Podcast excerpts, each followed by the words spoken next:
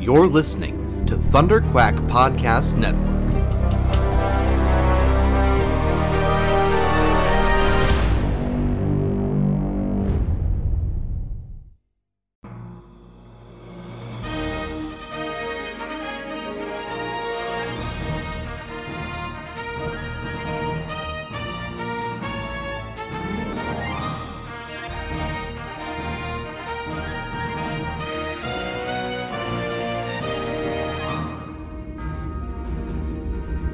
So you think you've got what it takes to join the Alliance? Can you say the same thing when you're pitted against the Emperor's legions of stormtroopers, led by his Sith enforcer Darth Vader? Mind you, this is the Empire that wiped out the Jedi Order and took over the Republic in a near perfect coup. The course you will take is a dangerous one, and we are vastly outnumbered. We need beings of courage, intelligence, and strength of will. Commanders Michael Cohen and Matthew Cranky are waiting to debrief you. As veterans of the Clone Wars, they are some of the best. They even survived the Jedi Purge. You are fighting for freedom and hope now, so go on, get moving. Oh, and Rookie, welcome to the Rebellion.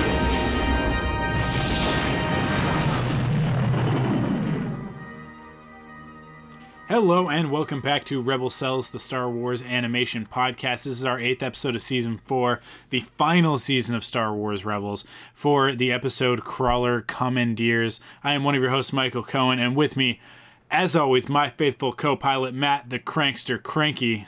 Hey, what's up, Mike and Star Wars Rebels fans? Yes, it's good to be back. We're talking some probably one of the funniest names I've heard in all Mm. of Rebels and Crawler. Come, we kept I kept going back and forth last week. Was it? Is it? Did they spell it wrong? What's going on with this? But yeah, Mm-hmm. it is Crawler Commandeers. And we're going to be talking about that uh, episode today. Uh, before we do that, Mike, let's just we're going to jump into this episode. Huh? Let's Ready to it. go into the news? Okay. Always on the move. Force is strong in this one. Now, here's the latest from a galaxy far, far away. Road away, sir. So the first thing I wanted to jump on, Mike, is just kind of piggybacking off last week. Uh, Battlefront 2, obviously, it came out, and yes, it's Star Wars. I know we talked about this last week, Mike, Yeah. but I couldn't do it. I broke down, and I bought the basic edition, which was I think fifty nine dollars or whatever. A lot of stuff has happened. Uh, what a difference a week makes in Battlefront 2, and uh, I guess the loot crates and all that. Um, I'm still a rookie at all this, but obviously you've listened to this you guys are probably playing it you know that they've kind of changed their mind on a lot of these uh, pay for things mike did you uh, end up buying a game yet or you're still waiting Oh no, I'm not. I'm not. I'm not paying big big dollars for this game. Um, yeah, no. I still waiting okay Still All right. waiting, yeah. Um, I have no interest in the multiplayer, so I'm not paying for the multiplayer. Ah. Is is basically my stance on that. So I I'll I'll buy this game when it's at thirty dollars Canadian, which it will be within the year. Um, Mm-hmm. If I feel like I really need to know the story between now and then, I'll maybe go on YouTube and watch a Let's Play or something like that. Like there are yeah yeah there are alternatives to fighting, as Obi Wan Well, you know, says.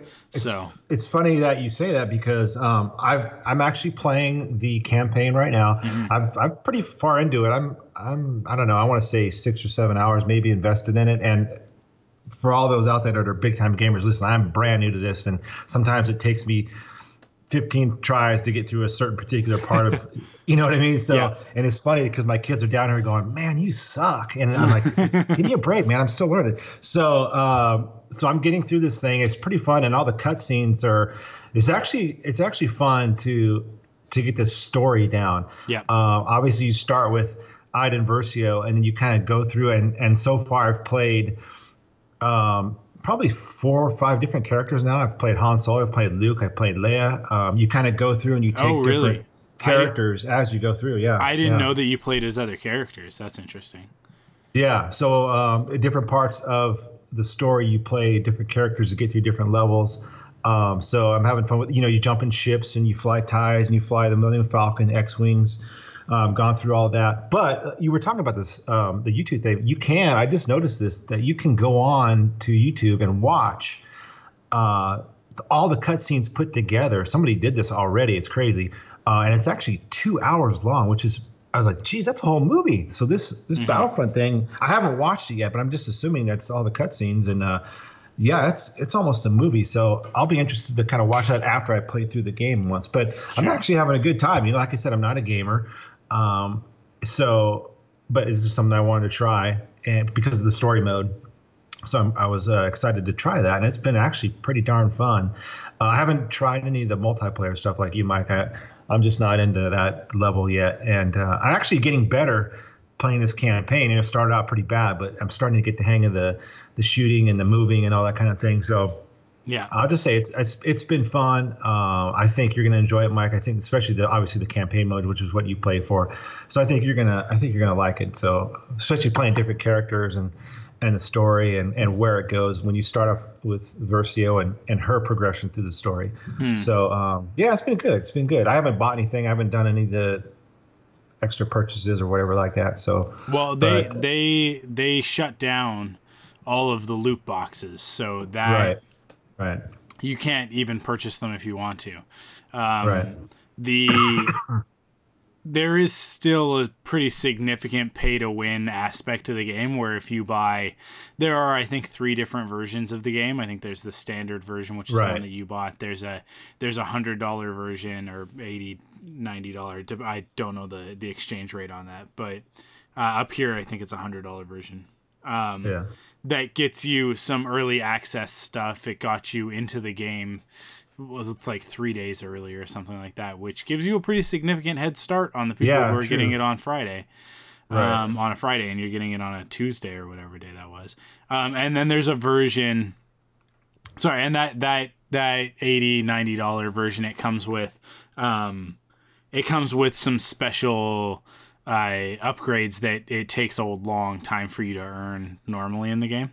Um, and right. then and then I believe that there's like a super deluxe version that has even more stuff, and probably probably some additional little like like um, uh, I don't know, maybe like a physical uh, component to it as well, like a like a patch or something like that. I don't know, but um, yeah, there are multiple versions of the yeah. game, and the mo- and and the more expensive ones actually gain you benefits that will give you a, a, a competitive edge right out the gate. Now, like by the time that I get my hands on this game, it's not really going to matter because uh, th- you know there won't really be anybody playing it anymore because I don't think it's going to have a a long lifespan. Um, but yeah, I'll I'll I, I don't even care about that stuff. I just care about the storyline stuff. I didn't realize that it that it involved jumping around from character to character. I thought it was a straight shot through as mm. as uh, Iden Versio. So yeah, I didn't um, know that either. So I don't know how I feel about that. I feel like they really build it as like this is the story of this character Iden Versio throughout the saga, but that sounds a little bit more to me like a, kind of a broken up anthology. Um, yeah. Well, the thing is, it's it's without I don't want to spoil it, but mm-hmm. and I won't spoil it. I'll just say that there's reasons that you I guess take on the other characters because of the way her story goes. You kind of meet up. Um, actually, it's probably I don't want to go. I shouldn't say too much. I don't want to spoil it, but there's a reason that you go and play some of the rebel characters. It's gotcha. part of the story. But um, but yeah, that was something I didn't know either. I did, I thought it was just like her thing, and mm-hmm. and it kind of surprised me fairly quickly into the game. You're you're jumping around, and obviously you're jumping around. To, geez, I've been to Takodana and Bespin and um, Naboo, and so I've been like and some new planets that sprinkled in there as well. So you're kind of jumping around different planets and different players, and so that's it's been kind of fun. So, mm. but Interesting. yeah, other than that, well, yeah, yeah. Eventually, I'll get my hands on it. I'm sure, and then uh, yeah, for sure. I'll let everybody know when that happens. Other than that, um, we've got some news about uh, after the break. Uh, they had some, uh, I guess there's a German website that found out some uh, names to the next three episodes of Star Wars Rebels. Uh, the next one after the break is called Allegiance. Then we go to One Giant Step Ahead. And then after that, it's the Call of the Spectre. And that's all they have listed so far. No dates, uh, no time. So we're still kind of up in the air uh, when it's going to return. But like like in previous seasons, Mike, we're looking at what maybe kind of towards the middle end of January, possibly. I would What do you think, think? so, probably. Yeah. Um, Yeah. Yeah. It depends on how long they want the they want to stretch it out, but yeah. Right. Yep, and probably finished complete by April. I would imagine. I don't. I don't think that we'll be watching Star Wars Rebels in April. Um, Well, and I'll if they interested- if, if they uh-huh. go at the click that they did with the first half of the season, we might be might not be watching it in March. It might I- be well, that's what I was going to say. January, February. I don't. Who knows? Like what the the release schedule is going to Yeah. be for the second half. We haven't heard anything about that as well either. So whether they're going to do like they did, and do two two a week, um, or start doing one a week, we'll see. Um, it's kind of all that's kind of up in the air now. So stay tuned for that. Um, hopefully, I thought we would get something by the end of. Um, this the next episode, Rebel Assault, that they would say something like, "Oh, see you in Yeah, January" or something. yeah. but They've definitely done that before, but not this. they time haven't done that. Yeah. Yeah, so we'll just kind of wait and see what happens. Uh, any, uh, other than that, um, the only other thing that's been going on, Mike, is just uh, they've been just hammering us hard with these Jedi Last Jedi spots. I'll tell Yep. you what, there's a new one out today, and I know you posted on Twitter. I think it was today about um, just like okay, I, th- I think I'm done watching these things now. Huh? Yeah, yeah. Tim Tim said that he's going blackout on the TV spots and stuff. Yeah. Um, I don't know if I'm blackout on the TV spots because I'd rather see it in a video than than a screenshot later on as I'm scrolling through Instagram or Facebook. But Right. um, definitely, I did watch a TV spot this morning that was spoilery. And the EW articles are getting into spoiler territory. oh, the EW too. Yeah, that they're came out. they're week also. discussing a lot of the character relationships that that Hmm. um that I think are probably better left as surprises within the the film. So um Right. yeah, it's like if you want to talk about like the design process of the of the what are they called Vol- Vulptex I think the the crystal foxes. Crystal Fox. Yeah, I'm yeah. down for that. Like, let's talk about some of that stuff. Let's talk about some of the behind the scenes. I don't want to hear about relationships between characters. Um, and I'm not saying romantic relationships, just to be really clear. This is just like relationship as in like how one character relates to another. Again, that's also charged. How one character interacts with another character on screen. Um, talk to me about like put, you can promote this movie to me with stuff like uh, Kylo Ren's new starfighter is designed to to echo this, and the Crystal Foxes are like, oh, we did this. Because they there's a really cool article that talks about the Crystal Foxes and how um, during the design process they got an actual dog to come in, covered it like basically put it in this suit covered in um, clear plastic straws and when they did and then they got this dog to kind of do like run through some some movements and as they watched it they they tracked the straws to see sort of like how they moved and uh and then and then use that to to translate into the into the um the animation of the crystal foxes in the movie. And and one thing that they found in doing this was that it made a really cool sound and i think that already in in um in the trailer uh, and in some of the TV spots, if you've been watching the TV spots, you'll hear a little bit of that, and and I think like that's cool. That's what I want to know about. Like that's the sort of like like lead up to the movie production stuff that I want to hear about. I don't want to hear about how so and so is going to so and such and such with another so and so, Yeah. and it's like Right, right. I don't I don't know. Don't tell me. I want to see Yeah. the movie, right? Like, Yeah, and uh, that's what. Ha- yeah, there's there's some stuff that has confirmed and also un, unconfirmed things from trailers. So there's there like that TV spot this morning. That TV spot this morning was very clear, and a couple of them from the last few days have been very clear about clearing up misconceptions that are in that that second trailer. yeah. And I won't say any more than that because I don't want to confirm or deny anything. But Yeah. but there are definitely TV spots out there. So just be forewarned if you don't want to go in like like like with uh, with preconceived notions or I, no, I don't I don't know if that's even the right way to say it. If if you want fresh eyes, um, you got to do two things. You have to let go of your expectations for The Last Jedi and what you want it to be, and you have to stay away from the internet. Those are your choices. so all the people who are like, "Oh, I'm going Yeah. on blackout. I'm going on blackout." I'm like, "Cool. You better be shutting off your internet That's too hard. That's hard. because it's yeah, gonna yeah. be difficult." Um, I. yeah, I uh well you're talking about some of the the character stuff and and I felt the same way like the EW I think it was the EW article it it said something about you know Kylo and Rey and I didn't even read that yeah, I was like okay I don't I don't want to read that because I don't want to know anything and like you said the TV spots um I'm still watching them but some of the articles I'm I'm staying away from because like Yeah. you said I I I don't need to know anything more I just want to go in and and see it so Yeah, for um, sure. but yeah they're they're hitting us pretty hard though man it's uh it seems like every day now we're getting I think they're up to like eight or nine or something like that or every few days 10 or Is 11. it 10 oh Yeah. jeez yeah, Yeah. And and Tim had said like, "Oh, they're they're they're, um, they're finally starting to come," and uh, like like as if they're like behind schedule.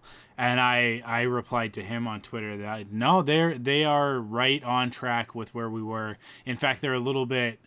Um, no, was he saying that they were early? I don't remember. Actually, I've got Twitter open, so I can just look at what he said. What did Tim say? What did Tim say? Uh, Tim said he just yeah it's earlier than I wanted to, but I think I'm going to stop watching any more new The Last Jedi TV spots. There seems to be a lot more coming out earlier than usual. to which I said, uh, Facebook memories chart these spots as a week behind TFA in my experience, but I'm with you on the blackout. These articles are getting into spoiler territory. Um, because yeah, on on Facebook, uh, Facebook does like shows you like the oh this this day a year ago, two years ago, three years ago, and uh, and I noticed last week that we were getting into some of the more like like deep TV spots that were really kind of starting to give away parts of the movie. That said, I watched every single TV spot for The Force Awakens. I watched every single TV spot for Rogue One. Those movies still contained a lot of surprises. So, you know, take it for what it's worth. It, it is what it is. But um, I I know that Mark Hamill and Rian Johnson would tell you to wait for eight. So yeah wait for eight that's the that's the hashtag huh Yeah. wait for eight yeah, uh yeah so with that I guess uh let's get into the recap huh yeah, let's do it. all right Ezra! Rex! It's time to get to work.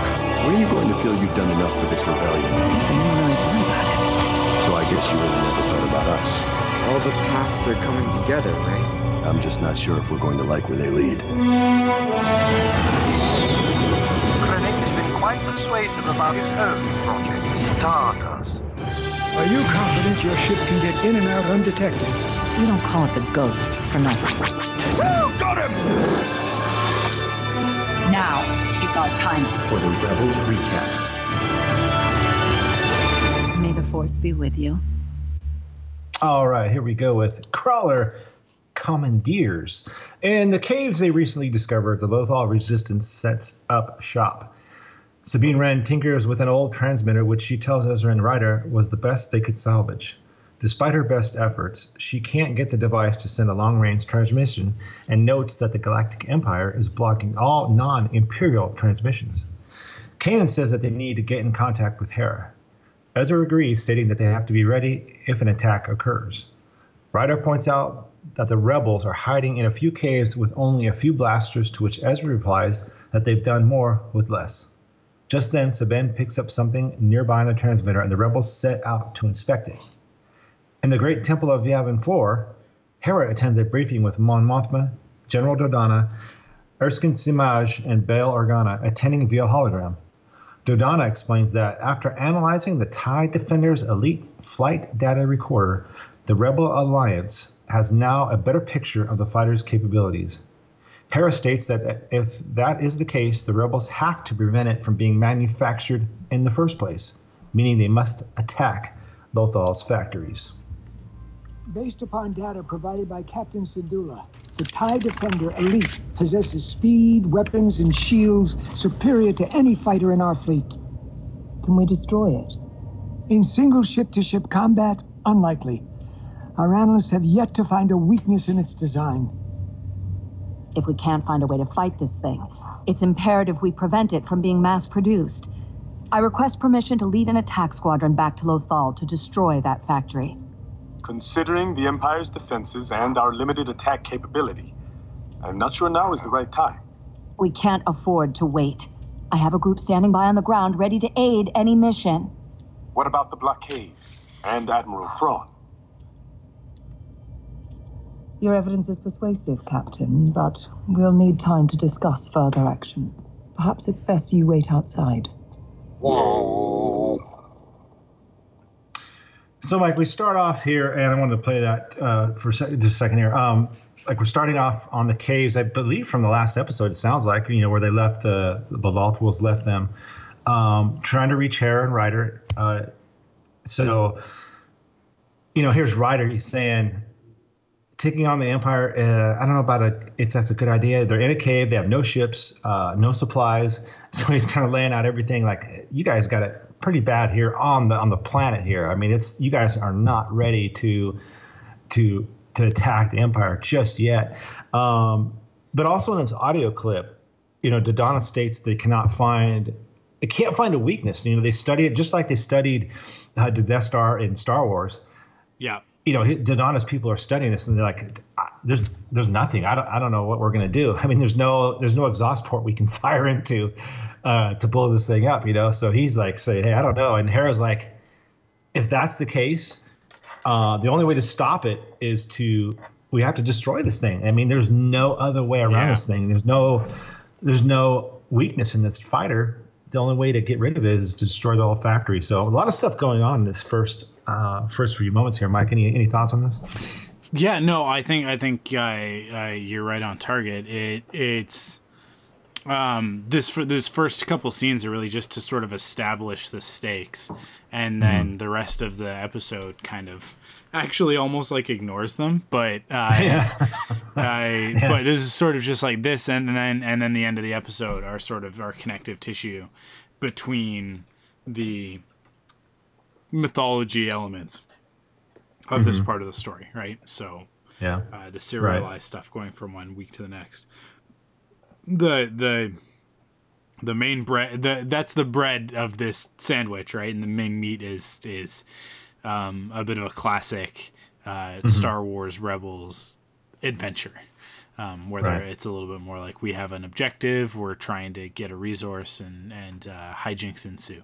But um, the the reluctance on the part of the rebellion is Yeah. Is the thing that I find really interesting. This is this is an I- I element wrote that that too. Yeah. that was fleshed out in Rogue One and then Star Wars Rebels here, which this is predating the events of Rogue One, but it's sort of continuing to um, to add to that that idea that the rebellion is not ready.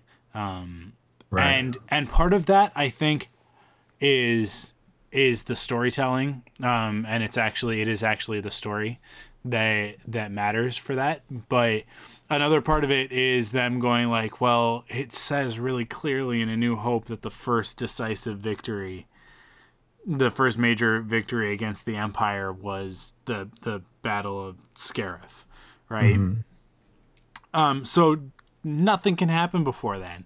The easiest way to stop a decisive victory from happening before then is to have the Rebel Alliance hemming and hawing about military action. Um, That that does a really good job of delaying their first uh, major victory. So, so it feels a little bit like they're stalling the story in order to um, adhere to that that piece of canon. But um, the other part of that is that we already know they have to generate some sort of suspense because we already know that the TIE Defender never goes into production because we never saw a TIE Defender in the movies.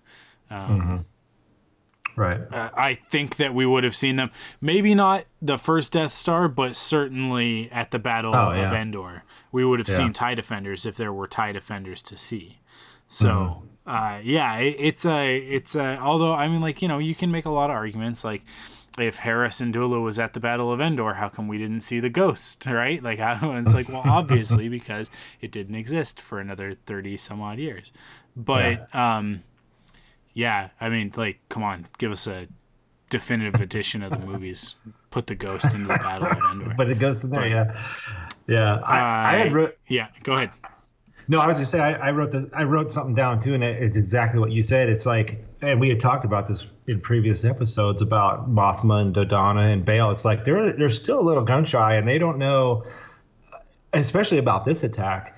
And it's yeah. like you said, they're just waiting for that like that moment when they know, yeah, this is gonna work. So, like you said, they they're still just kind of waiting. They don't want to push anything right now. So, uh, and they want this. Uh, well, actually, we'll get to the we'll get to the ore crawler here in the next thing. Go ahead, Mike. You want to continue?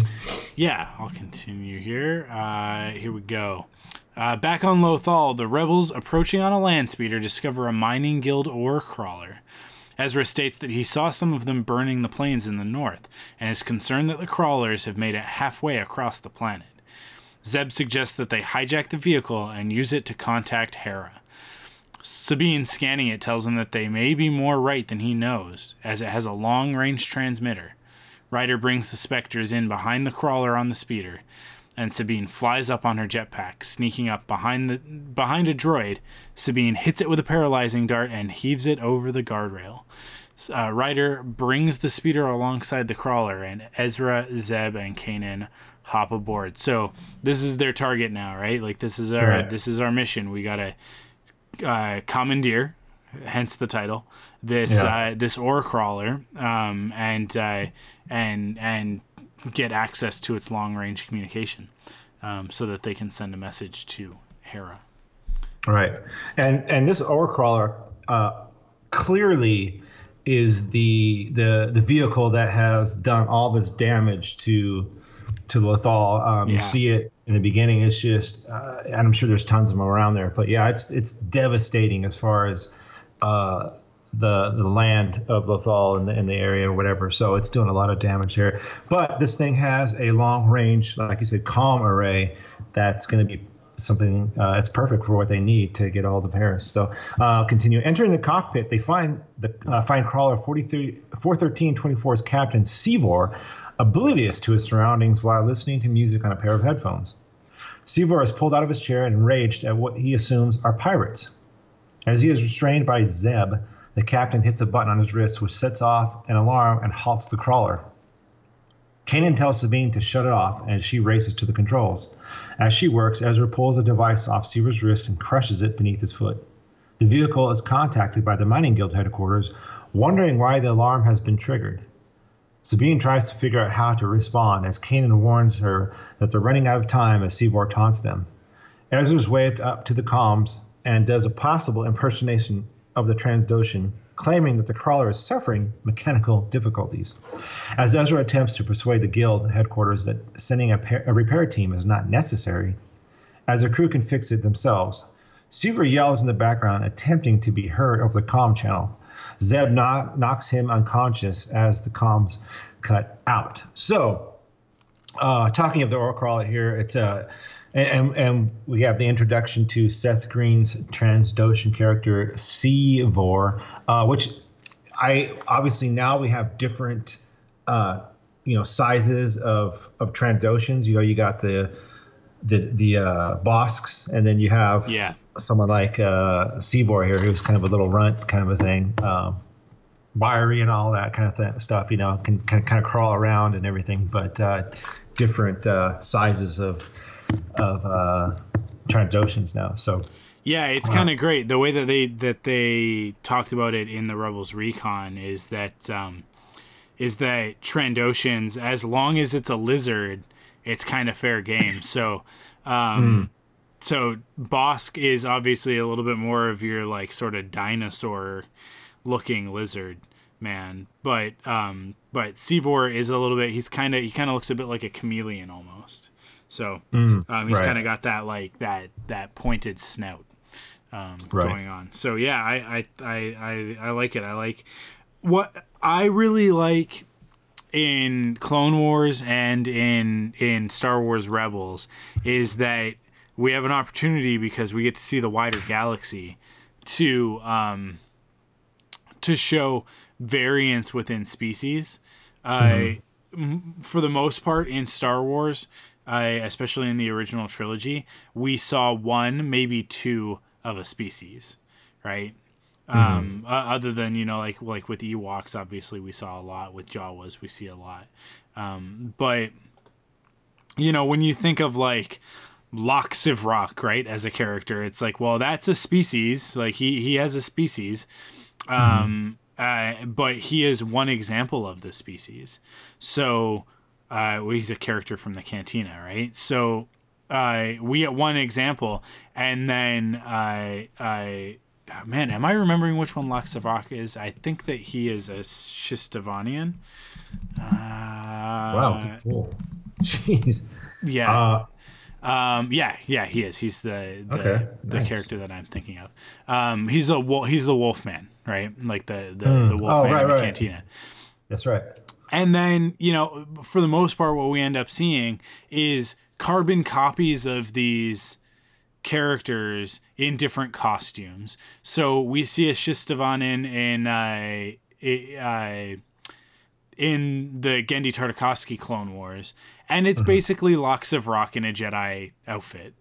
And to me, the more interesting thing is to take the concept, right, of of the Shistavanen being werewolves, um, being canine, and saying like, okay, well, what would another Shistavanen look like? What would a female look like? What would what, what mm-hmm. like are there in the same way that there are different breeds of dogs? Are there different um, are there different like sort of styles of Shistavanen in the same way that we have different races of human beings, right? Like and right. and with even uh, like beyond races, um, uh, uh, within a, a, a race, you have incredible variation between somebody who has a, a, an ectomorphic body type versus an endomorphic body type, right? So, mm-hmm.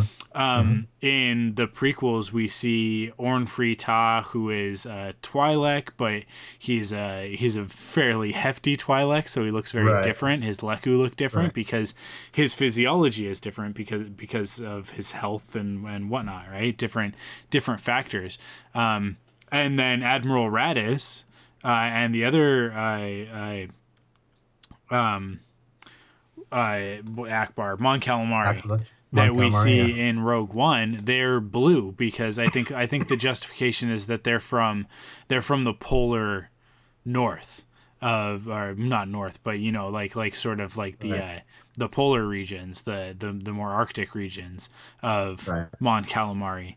Um, and so we get we again we get variation right? And i like that. I, I like that within the clone wars and and star wars rebels we get to see even more of that variation. Um because because we have seen that with other species as well. Uh so yeah it's it's a i i it the the the thing that I find the most obnoxious about Star Wars expanded universe and and a lot of the Star Wars storytelling that isn't part of the the core films um, is that a lot of it is copy paste something that you thought was cool. Um, mm-hmm. Even within the prequels, the copy paste elements of of you know the Arc 170s are just a different kind of X-wing. You know, it's like well the Arc 170s are cool in their own right as well, but you know, like there's a little bit of like, why don't you just design a cool new ship? Right? Um, right. Or why don't you take something inspirational and go in a totally different direction with it, like the Jedi Starfighter, right? Because the Jedi Starfighter is clearly inspired by the uh, Star Destroyer, mm-hmm. but what does a Star Destroyer look like as a personal fighter? ship, right? And and right. and how does that change things? You know, we put a droid in there, and where does it go? And all that sort of thing, and and you end up with the Jedi Starfighter, which is one of my favorite designs. But mm-hmm. um, the Delta Aether Sprite Seven, uh, Delta Seven Aether Aether Sprite. sorry, is the so I'm flexing a lot of a lot of uh, you are muscles today, you do. Uh, showing off. But you know your stuff right there, man, yeah. showing off. Yeah. Um, but yeah, I so I like so anytime anytime we get to expand uh, our understanding of something, like uh, seeing the Y wings in the Clone Wars, and then actually seeing what could very well be the exact same Y wings in Star Wars Rebels being decommissioned and and getting the explanation as to why they went from these really slick looking uh, rebe- uh sorry Republic era starfighters mm-hmm. to the cobbled together uh, bare bones starfighters of the the Rebel Alliance.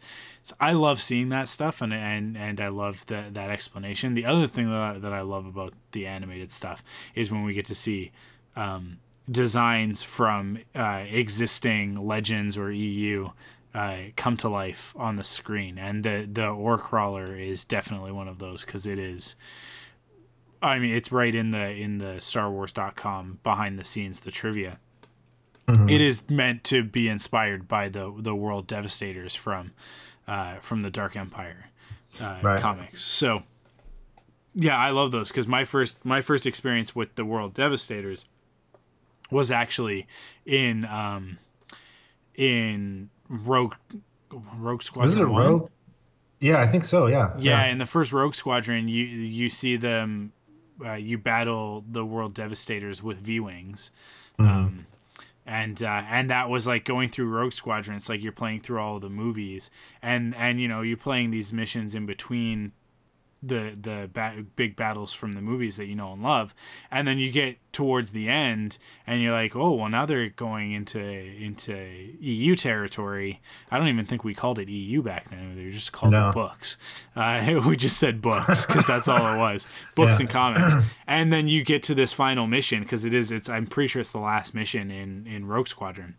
Um oh the first one on the N64 uh, and and you get to fly this ship that you never saw in the movies, and it's so cool, and um, and it, it has this specific purpose, and and uh, it's part of this battle that that's famous in the comics, but not only to people who know what it is, right? So, right. Um, seeing the world devastators come to life, I I in in animated form at least, uh, is really cool. I, I I thought it was really great the way that they they're inspired by, but they're also kind of their own thing. I felt like they kind of took Sandcrawlers and World Devastators and mixed them together into into a new design, which which I enjoyed.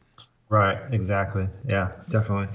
Well, uh, you were talking about um, uh, this Ore Crawler and Seth Green and all that, and at the beginning of this, he's listening to you know, he's got some headphones on or something. And I don't know if I read this, and but I, I heard this song and I thought it sounded familiar, and I, I believe it's from an earlier episode where where Zeb and uh, Ezra are kind of kicking back, uh, kind yeah. of on, on, the dusk, and they're listening to. The, I think it's the same song. I can't remember the episode, but I yeah, think it was, I think it's the towards the end of season two on Atollon.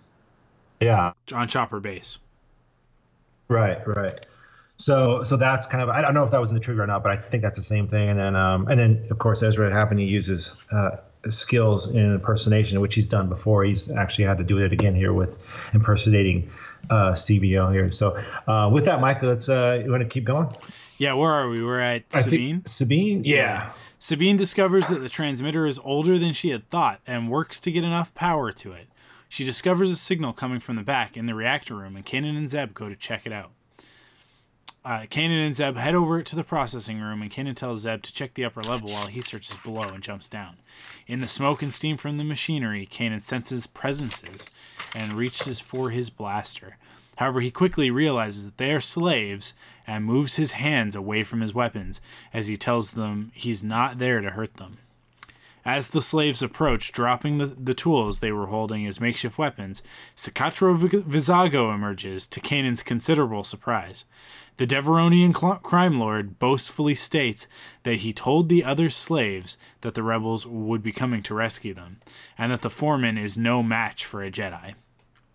Kanan is startled at the mention of a foreman, at which point the individual in question, a large, powerfully built Trandoshan, emerges and attacks the Jedi Knight with an electro whip. Uh, the foreman pulls hard enough for Kanan to lose his grip on his weapon and it clatters to the floor. In his second attack, the foreman attacks Kanan with the whip and shocks him unconscious.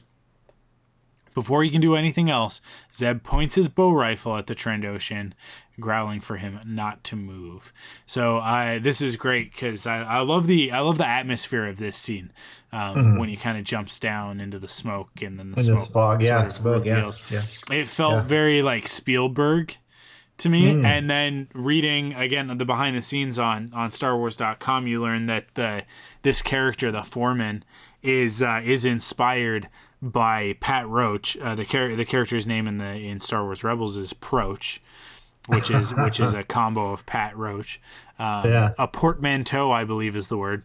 Uh, and uh, uh, so this character is sort of dedicated to his performances in the Indiana Jones series. And to me, like I love it when they pull Indy into like these Oh, Indiana yeah. Jones references into For the sure. Clone Wars and Rebels, um, which Yeah. they d- actually do quite a bit. yeah, Um, it is. Huh? Yeah. uh, and uh, it's just cool because like the that's obviously also George Lucas, but um, but the visual language is is much more uh, complex because uh, Steven Spielberg was just a little bit better at the at the visual aspect um, of storytelling. I'm talking about sort of you know like the the uh, setting a scene and, and atmosphere and tone um, than George Lucas. George Lucas tends to to shoot things pretty straight, um, uh, which is a style unto itself uh, uh, that Star Wars manages to. I think it's the it's the reason why Star Wars works so well is because the the camera is objective. It's almost documentary style in in the way that it that it treats stuff. It's interesting because you can see um, you can see the sequels getting away from that, and I think that that's what's so striking about the Last Jedi is that the Last Jedi, the camera is a character, um, and the, Yeah. and and I think that with uh, Star Wars Rebels, that that's actually that's been more the case than anything else. It, it has its moments. Certainly, whenever they're in starships, it's it's played f- for that sort of realism of of Mhm. staging. Um, when they could be doing stuff cr- that's crazy like they did in uh, in the prequels, but instead they they keep sort of the camera locked down and it's the ships zooming past and doing barrel rolls over the over the camera and that sort of thing. but there are definitely moments like in uh, the end of season two and um, uh, any of the stuff with Darth Maul, Obi Wan Kenobi, where the camera becomes a one of the characters. So it's a cool it's a cool evolution and it's a cool melding of of these different styles because George Lucas had his own sort of signature uh, with the original trilogy that Right. that he sort of stamped onto them, um, even when he wasn't directing. But this borrows uh, th- these moments borrow a lot from Indiana Jones, and this fight borrows a lot from Indiana Jones. I really enjoyed it. Yeah, it, sure, it certainly does. And like you said, just even from the beginning, you know, Kanan he finds these slaves, and um, so we and we also find out about we've heard the mining guild mentioned a couple times here. Yeah. And uh, so so now the mining guild is involved, and they're probably I'm assuming they're under the rule of the empire as well, and they're taking slaves, and so the empire's got tons of slaves working for them, even the mining guild as well. So and then, of course, we get Vizago back. And if you're wondering what happened to him, um, it sounds like after uh, the occupation, when he was, uh, you know, the puff, the puffer pig incident, um, it looks like he was taken by the Imperials and like, hey, let's throw him on this thing here and have him work in the ore crawler. So that's uh, kind of where where Vizago has been, and, and he's found by Kanan here. So uh, I'll continue. The foreman quickly ascends to the upper level using his whip and attacks Zeb. Uh, Zeb attempts to strike the foreman with his rifle's electrostaff mode, but is unsuccessful. Eventually, the fight heads to the outside catwalk. The foreman eventually grabs Zeb and tries to throw him off the crawler, but Zeb uses his prehensile feet to pull the foreman over, leaving both combatants dangling from the guardrail. As the fight continues, Kanan, having come to, runs outside on the lower catwalk, and Zeb tells him that he's up here. Eventually, the foreman gets his whip around Zeb's wrist and shocks him with it. Zeb withstands the shock and eventually dislodges the foreman's grip from the catwalk, leaving him dangling by the handle of his whip, attached to Zeb's wrist. The foreman soon loses his grip, and the whip handle fall and the handle and falls to his death. As Zeb's one-handed grip on the walk begins to slip, Kanan arrives just in time and pulls him up, commenting that the Lasat is very heavy. So uh, I just noticed that Zeb's resistance to the electricity. Um, we saw this, I believe it was in Droids in Distress, and it kind of comes up again here, uh, where the Trandoshan tries to, uh, the foreman here tries to shock him. Yeah. Uh, but he's he's really good. I mean, you know, he's obviously can handle a lot of withstand a lot of pain. So I thought that was uh, kind of consistent with the story of of Zeb and him being able to to handle the uh, I guess it's the electro was electro whip I guess or uh, whatever you want to call that. Yeah, I think they call it lasso electro whip. Yeah. Electro whip, yeah. So, uh, but yeah, I know it's uh, that's Zeb. Like you said, this is the kind of like kind of like you said the the the, the uh, Indiana Jones stuff. It kind of reminds you of that, and like in Raiders when he fought the big Russian dude. Yeah. And then and uh, it was it in Temple of Doom he fought uh, you know the other big guy in there, you know. Yeah. So uh, kind of the same type of thing. So I love when they, like you said, love when they kind of bring in, and they, like you said, they've done that. It seems like quite a few episodes now. They really go to that. So it's it's cool to see that. Um, go ahead, Mike. You want to take the next one? Yeah, totally. Uh, on Yavin 4, Hera is waiting outside the briefing room with Chopper. Mothma comes out and tells her that they are still debating it as there is another concerning matter. The Empire has activated Protocol 13, the evacuation of all Imperial personnel. Hera responds that this means the rebels don't have any more time to waste. She storms into the briefing as Organa tells her that it is private. Hera tells the Alliance leaders that this isn't an issue that they can afford to delay on, and that she has a team on Lothal that are ready and waiting to assist the attack. In response to her speech, Mothma agrees and tells Hera that permission for the attack is granted. Still no decision. They don't trust me. It isn't that. The TIE Defender isn't our only problem. The Empire has some new plan, as evidenced by Protocol 13. Never heard of it. It is the immediate evacuation of all Imperial personnel from an occupied planet. An order like that should only confirm our worst fears. And we're too afraid to do anything about it. Captain Syndulla, this is a closed door council. Senator, if I may, I know the odds are against this attack's success. But if that fighter goes into production, our squadrons will not stand a chance. I believe it's a risk worth taking, and whether we fail or succeed, at least our actions will show the Empire and the galaxy that we will not stand down, that we will not be broken by fear, that we are strong, united by our courage. Now is our time to strike. So in this episode, Mike, with a lot of action, like we talked about, I I think this is one of those big moments that you're like, whoa.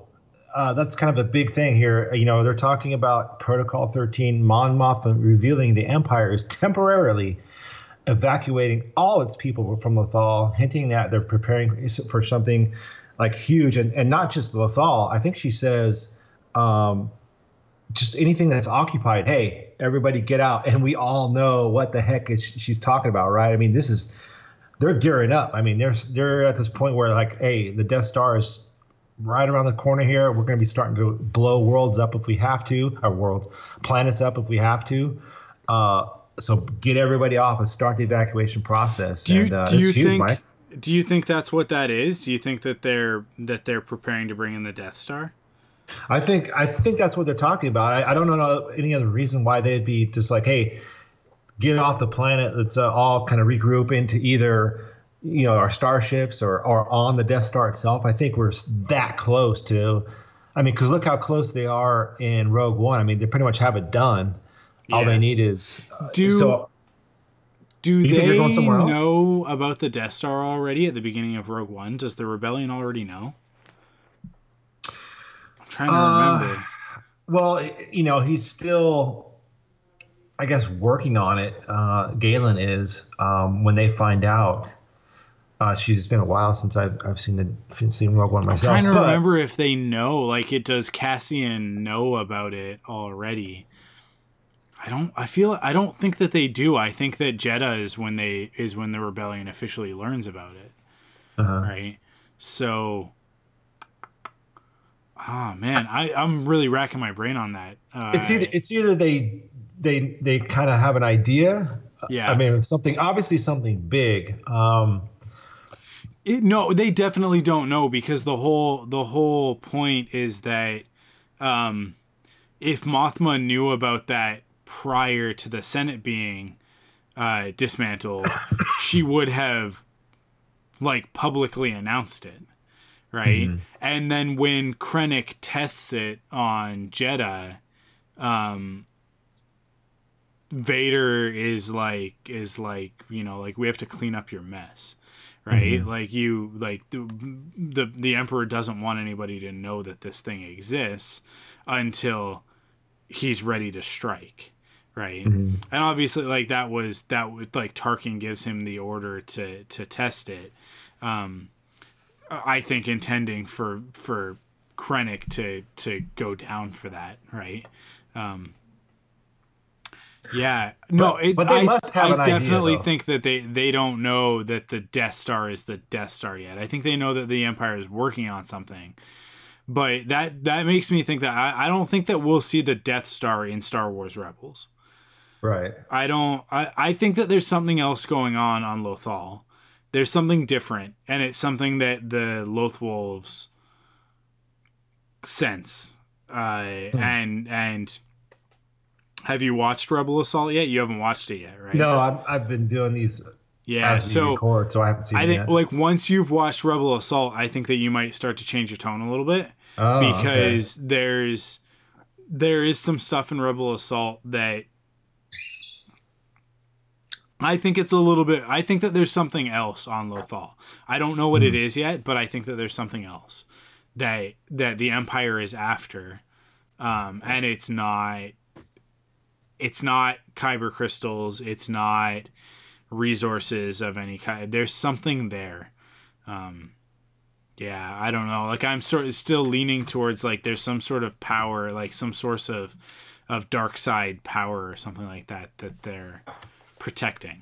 But Mhm. uh, I don't know. We'll I see. think, I guess, not knowing what's going on yet in in Rebel Assault, my my initial reaction is she's, you know, maybe somehow they know that maybe not the Death Star, but they know like through their spies that they're building something big. Um, you know, that could be it could be like they said, world shattering or uh, earth shattering. What do we want to call it? world shattering, planet shattering? I don't know. Yeah. But it sound especially with the Imperials, like if the evacuation of some of these occupied planets that are on, not just Lothal, but it, it sounds like she said planets, like not just Lothal, like all the planets that were kind of been occupying. It's time to get off. You know, I'm, I'm assuming probably like planets like Alderaan and stuff like that. So, uh, but yeah, I, that's just coming from me not seeing Rebel Assault yet. So, uh, you could be right, Mike. It could be Dick. she could be just talking about uh, something big on Lothal or something like that. So we'll see.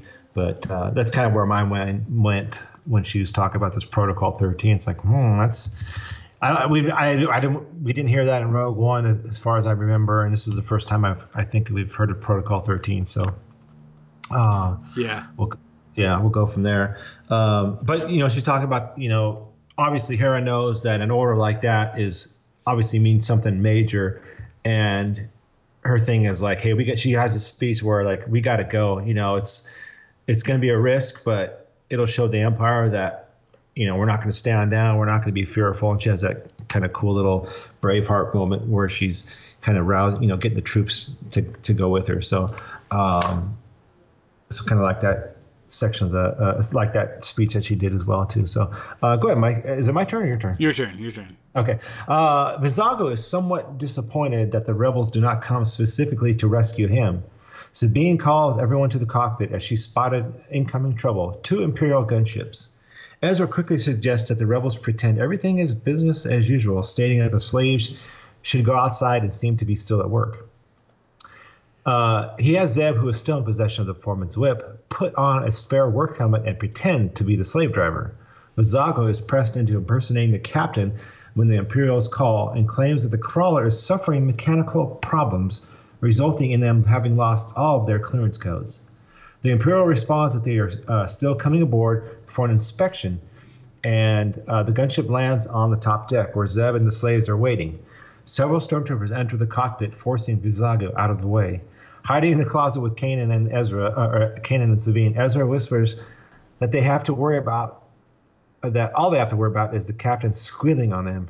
Hearing this, Vizago accidentally draws the stormtrooper's attention to the closet Seevor is locked into, and they insist on opening it, only to find it empty as the, the three rebels are hiding in the other closet. Um, you want to you want to finish this last Yeah, one, Mike? yeah, Let's finish just- it up. All right, finish this it up. big one. Go ahead. It's a big one. Yep. After the Imperials leave, it's revealed that Seevor managed to escape into the ventilation system. Seevor, tapping into the crawler's intercom, taunts the rebels, and they quickly discern that he's gone to the reactor room. Kanan and Zeb attempt to enter, but find that the door has been locked and magnetically sealed, preventing Kanan from cutting his way in. Crawling through the vents, Ezra reaches the room, the engine room. He uh, uh, he discovers that the reactors have indeed been ve- deactivated, and Sabine tells him to turn them on again. Ezra senses the Trandoshan approaching him from behind as he works on the control panel, and at the last second turns and slashes at Seevor with his lightsaber. Seevor dodges, and a fight begins.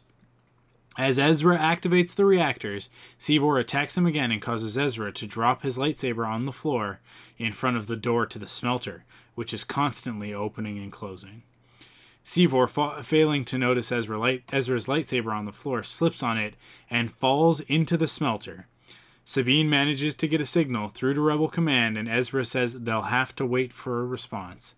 The freed slaves, when asked, are happy to join the rebellion, and Vizago decides to appoint himself permanent captain of the crawler.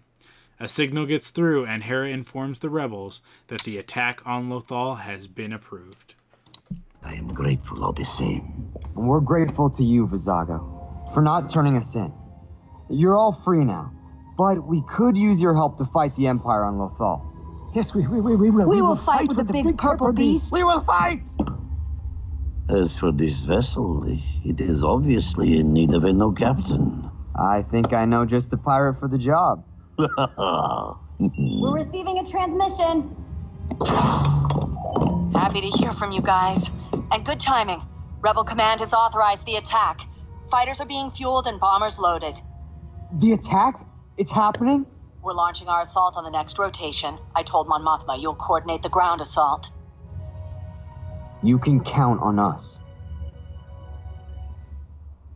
So there we go, Mike. This thing ends. Uh, actually, we get some action here with Ezra and uh, Seevor, and they're kind of fighting over here, this, over uh, in the bottom here, and uh, ultimately he slips on uh, Ezra's lightsaber and falls into the uh, yeah. into that fire pit or whatever we want to call it. Um, but uh, kind of funny that Ezra. I don't know if if I was kind of reading too much into this, but Ezra's grin as Seevor dies, kind of like I started to think, oh, okay, he's maybe his journey to the dark side isn't quite over yet because that's one of the things that I was kind of into, especially in the beginning of this of the series, was Ezra kind of going. He did some things that you're like, whoa, man, uh, something's going on with him, and they kind of gone away from that now. And and I don't know, sometimes they throw little hints like this, and I could be just totally reading into it, but. I kind of wish they would have explored that more, but I guess maybe they don't have enough time. You know, the, the season's almost over, and they kind of had to go away from that storyline because I thought they were going somewhere with that. But um, in any event, uh, this episode uh, kind of ends with obviously the rousing thing, like, "Hey, it's time, man." They said the attack is approved. You guys are going to be leading the ground assault. We're going to Yeah. be hitting you from the air. Uh, it's all coming to this mid-season finale, uh, uh, so I'm excited about that. This episode it was fine. You know, nothing blew me away or anything. A couple of cool moments, a couple of cool quotes, like we talked about with Protocol 13 in the beginning. Um, but it was just, it was it was fine. You know, it's I, I kind of feel it was one of those kind of get us to the uh, get us to the Rebel Assault, maybe a, a quote unquote filler episode. I hate saying that, but um, it was fine. It was fine. Any any final thoughts on this episode, Mike? and what's Uh, going on? Yeah, here? no, I mean, I wouldn't call it a filler episode so much as it's just sort of like a change of pace. Um, Uh-huh. I we definitely we gain some ground as the rebels, and um, the thing that I find interesting is that we don't see them use uh, uh, immediately use the World Devastators uh, uh, in the Mhm. next episode. World Devastators, the the the ore crawler, but Right. um, because I feel like that thing is, but I don't know, maybe they're gonna save it for later because with with um. Uh, Cikatro as the captain of it, it is Right. obviously now their resource to use. Um, Mhm. I yeah, I I I I don't know. I, I liked it. I enjoyed this episode, but when you compare it to the rest of this season so far, it's just gonna kind of fall by the wayside, just because, right? Right. Not because it's Yeah. a bad episode, but just because it's not an incredible episode.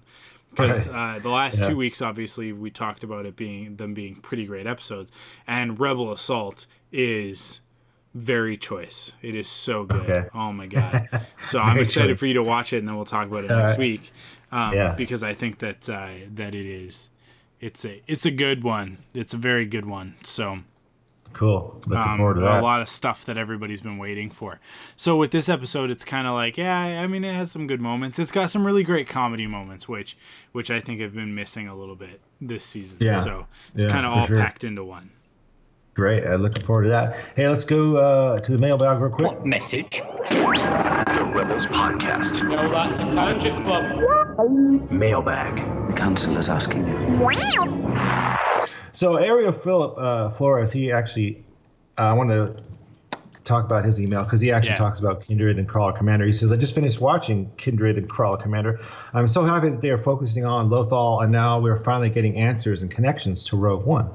Kanan's story is finally coming to uh, full circle.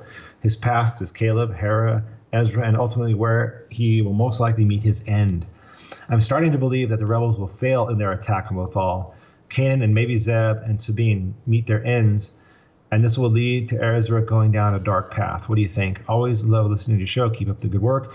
He says, Sorry, I forgot to mention this. Is the crawler on Lothal connected to the World Devastators from the Legends content? And I, when I saw this email, I had not seen the Rebels Recon and the and the behind the scenes stuff, and I just remembered that the first appearance was in Dark Empire comic. It was 91, like you said, Mike, 91, 92.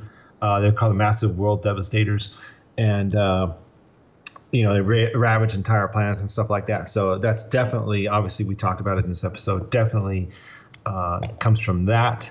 But he's talking about some of the stuff at the end of this season, Mike, and he's talking about Kanan's story finally coming full circle. Um, and, and and he talks about Ezra going down a dark path, and I just was talking about that. Like we kind of gone have gone away from that kind of story, but who knows what they're going to do with the end of this? I'm I'm totally like I have no idea where they're going because there's different ways they can go. Um, I think we're all on the same page where we think that um, Kanan has to sacrifice himself somehow in some way Yeah. and we're all kind of we're all kind of uh, kind of preparing for that. But who knows? Who else would, uh, can happen? Yeah, has your has your thoughts changed at all since these last few episodes, Mike, about what the no, end is? not at all. No, No? I, I Yeah. like Kane. Kane Kane is not making it out. He's just not like it, like set your Yeah. expectations properly right now. That Kanan is not going to survive this series. Um, Yeah. I think that Ezra's dark uh, uh, days, his his the the the flirting with the dark side, is behind him. Um, Okay. I think that he's matured to the point where where that is not that's not something that we're gonna see from him. Um, I do think uh, I think if anything were the test of that, it would be seeing Lothal in the state that it is. And I think that, that if anything, it's it's made his resolve stronger, and that uh, he's even more heroic now than he was before. So, um, yeah, I, I think I, I, I I don't know. I, I don't know what's gonna happen to all of the characters. I Yeah. they all have their individual causes, and I think that's the thing. It's Hera and Kanan who brought the team together in order to accomplish some goal on Lothal. Um, as Kanan talked about it, you know, like that they're there for a reason, and it wasn't just to find Ezra. There's something Mhm. else on Lothal Yeah, that's right. keeping them there. Once that's accomplished, once Kanan and Ezra accomplish whatever it is they're meant to accomplish there, Kanan in particular, then I think the team will mostly disband. I think that Ezra will stay on Lothal. I think Hera will go back to the rebellion where she belongs. I think that Mhm. that uh, Zeb will rejoin the Lasat on on on New Lasan where he belongs, and um, and Sabine will go back to the Mandalorians. So Right. I, I think like that's that to me seems like the most logical and organic way to finish this story is that these characters came together for a time to be a family and also to serve a purpose, right? That the Mhm. force brought them together for a reason. Um because together they're strong enough to to defeat whatever whatever it is they have to. And I think that a big part of that is Thrawn, and I think a big part of that is the TIE Defenders. But there's also something else going on. So Mhm. we will we'll see. We'll see. Uh, by the end of the season, uh, we're gonna get our answers. I know that. So Yeah, um, I, I think I think the same thing. Like I could definitely see Kanan going, but as far as the rest of them, we know Dave Filoni is has, obviously has a hard time getting rid of characters. Uh, Ahsoka, you know, we could all, you know, we, we have that to look at too. So I, I think you're right. I think yeah, I think Ezra's going to make it, and it almost makes sense to where Ezra would stay on Lothal and like live out the rest of his life, just kind of kind of hanging out in Lothal and kind of rebuilding Lothal maybe or whatever whatever happens to Lothal after the end of this. Maybe he stays there and kind of yeah. helps rebuild it or something like that. So yeah, it's it's a, where I, that's where my if I had to bet, that's where I'd bet now. So we'll see what happens after watching Rebel Assault and and getting into the first few episodes of of next season. Uh, next time, Mike, next week on Star Wars Rebels, uh, we're going to be talking Rebel Assault, the season or the mid-season finale. Hera leads the Rebel attack on the Imperial blockade at Lothal, with Grand Admiral Thrawn determined to stop her. And uh, here we go with a quick. We've got our opening. This is it. All wings, form up and head for the target. The rebel forces have broken through our perimeter. Hmm. Regrettable, but a testament to Captain Syndulla's skill as a combat pilot. Contact the second wave and order them to intercept.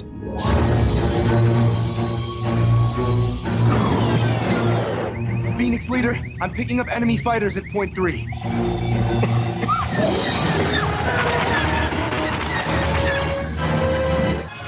All right, we got Thrawn, we got you know Mhm. X-wings, we got an assault, we got ground assault. I'm looking forward to this, Mike. I have, like I said, I haven't seen it yet, but yeah, uh, big, big time uh, mid-season finale. Looking forward to it. We'll be talking about it next week. Uh, that's it, though, man. That's it for this week. That is, but you know what? Before I wrap things up, I just had, I just had, I don't know if this is insanity or an epiphany, but Kanan bears a a a slight resemblance to the father. Now you brought up Ahsoka, and obviously uh-huh. the going theory is that Ahsoka and the daughter are somehow connected after the the events of the Mortis trilogy, right? Mm-hmm.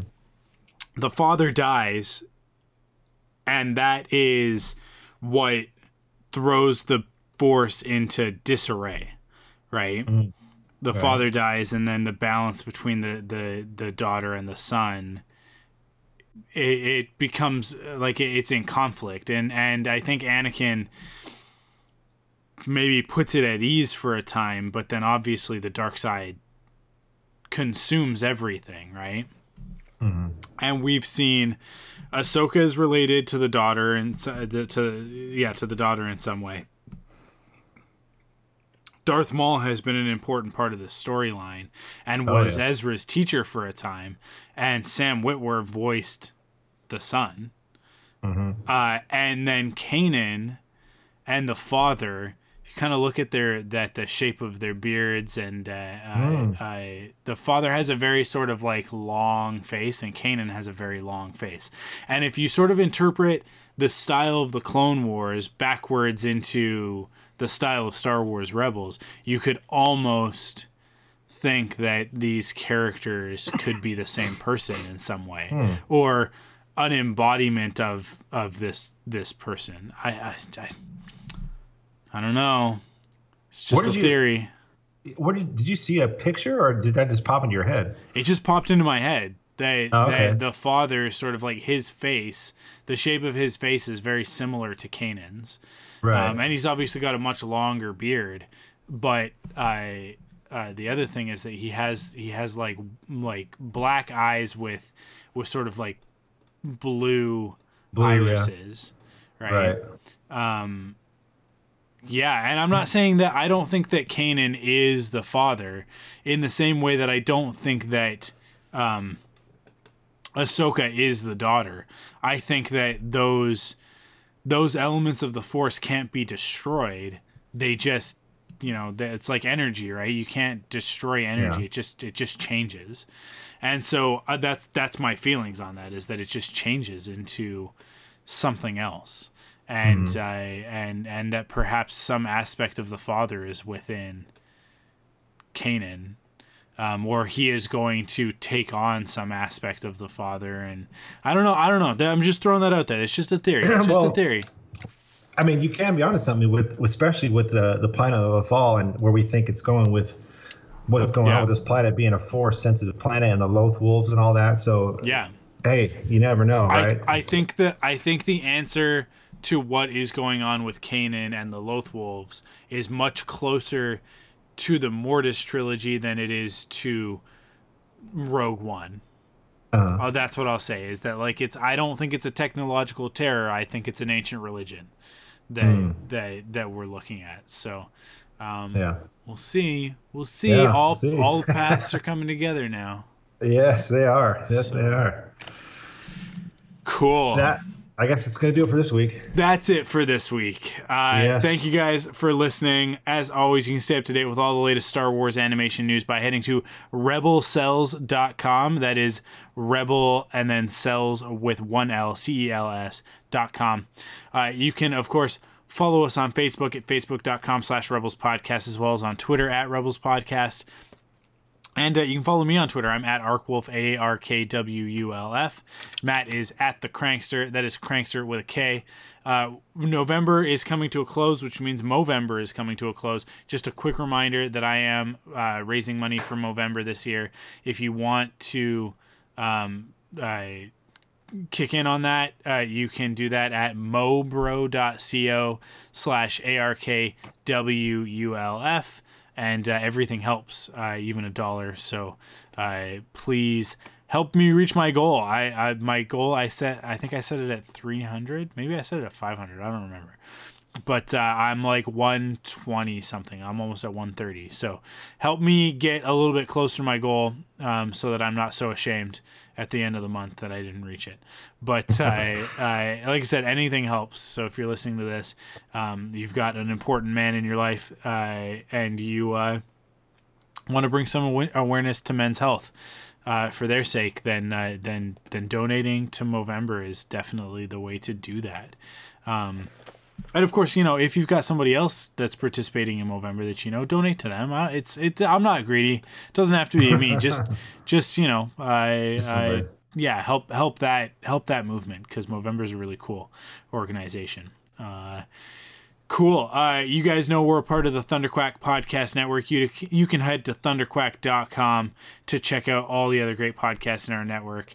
And if you want to support us, you can do that two ways. First, by heading to store.thunderquack.com uh, to pick up some merch. You can pick up, you know, t-shirts, all sorts of stuff, uh, phone cases. Uh, it is Black Friday. I'm telling you right now, there's going to be deals. Uh, go go there on Black Friday. Get yourself get yourself a good a good deal. Um, pick up something cool. Uh, we would appreciate it. It helps support the podcast. Um, so that would be awesome if you could do that. Uh, and uh, and the other way to support us is over on Patreon at patreon.com slash thunderquack. The other thing that's coming up, of course, is The Last Jedi. And if Mhm. you want the spoilerific, uh, no holds barred review from Matt and I, you're gonna have to go to patreon.com slash thunderquack and sign up at least for a month. A dollar is gonna get you access to the exclusive Thunderquack podcast. And Matt and I are going to do an exclusive Oh, uh, that'd sort of end to end, just like we did it for Rogue One, and uh, and people seem to really like it. So we're going to do it again.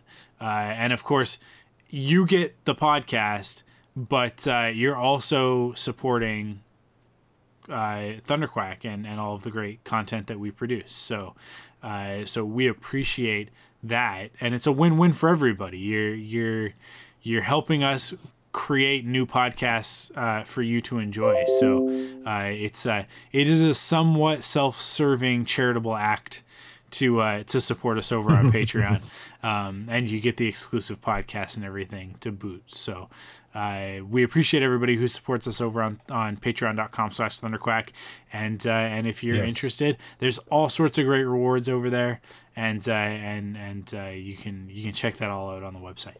Um, that is it for us this week. And we will be back next week for our final episode of 2017 Yes. covering Star Wars Rebels. We might jump in and do some other stuff between now and uh, and and when new episodes start airing. But uh, but for the time being, next week is going to be our last Rebel Cells until uh, we figure out what we're going to do. Uh, maybe maybe we'll talk about the holiday special or something like that.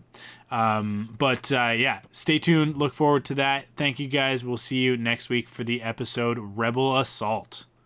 See you next week.